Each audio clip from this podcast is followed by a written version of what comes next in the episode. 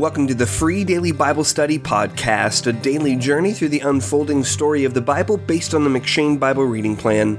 My name is Jacob Gerber, and today's meditation for November 7th comes from 2 Kings 20.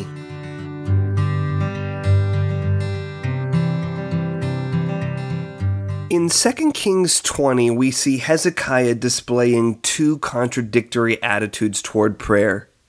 On the one hand, he prays fervently for God to save him, but on the other hand, he doesn't even try to pray for the salvation of his descendants after him.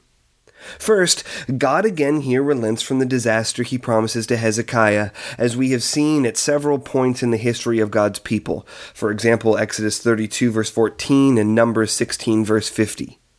It does not appear that Hezekiah had sinned in some way so as to incur God's judgment, but rather that Yahweh had shown him his looming death in advance so that Hezekiah could set his house in order. In 2 Kings 20, verse 1. This doesn't mean that Yahweh always turns from bringing about certain outcomes. Even Jesus prayed three times unsuccessfully that he not have to go to the cross in Matthew 26, verse 44. But when God prompts us to turn to Him in prayer, He has a way of reassuring us that His grace is sufficient for us and that His power is made perfect in our weakness, even when we continue to suffer. See 2 Corinthians 12, verse 9. In the matter of seeking mercy for himself, Hezekiah entrusts himself fully to Yahweh and finds salvation. In the second story in 2 Kings 20, however, Hezekiah does not come away looking so good. After Hezekiah shows all the glory of Judah to the envoys from Babylon, so that, according to 2 Kings 20, verse 13, there was nothing in his house or in all his realm that Hezekiah did not show them, Yahweh sends Isaiah to Hezekiah to promise him that all those things will be carried off by the Babylonians.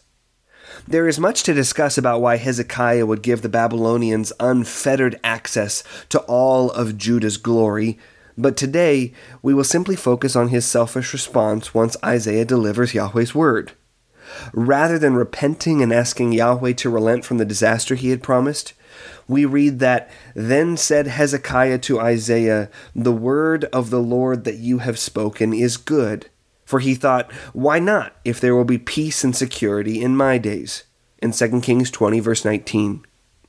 Where Hezekiah had sought Yahweh's mercy in the matter of his own life, he now selfishly cares nothing for the welfare of the generations to come in Judah, whom the Babylonians would carry into exile.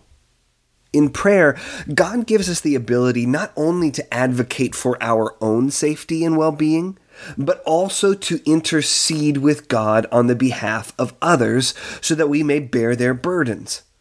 As Jesus went to the cross, he did pray for himself, but he also prayed for you who would believe in him based on the testimony of his apostles.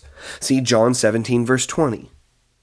How might Jesus reshape your prayers to be more like his and less like Hezekiah's?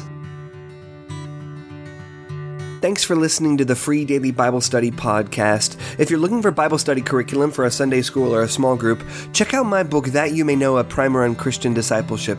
It's a close study of 1st, 2nd, and 3rd John that explores what it means to follow Jesus as a disciple.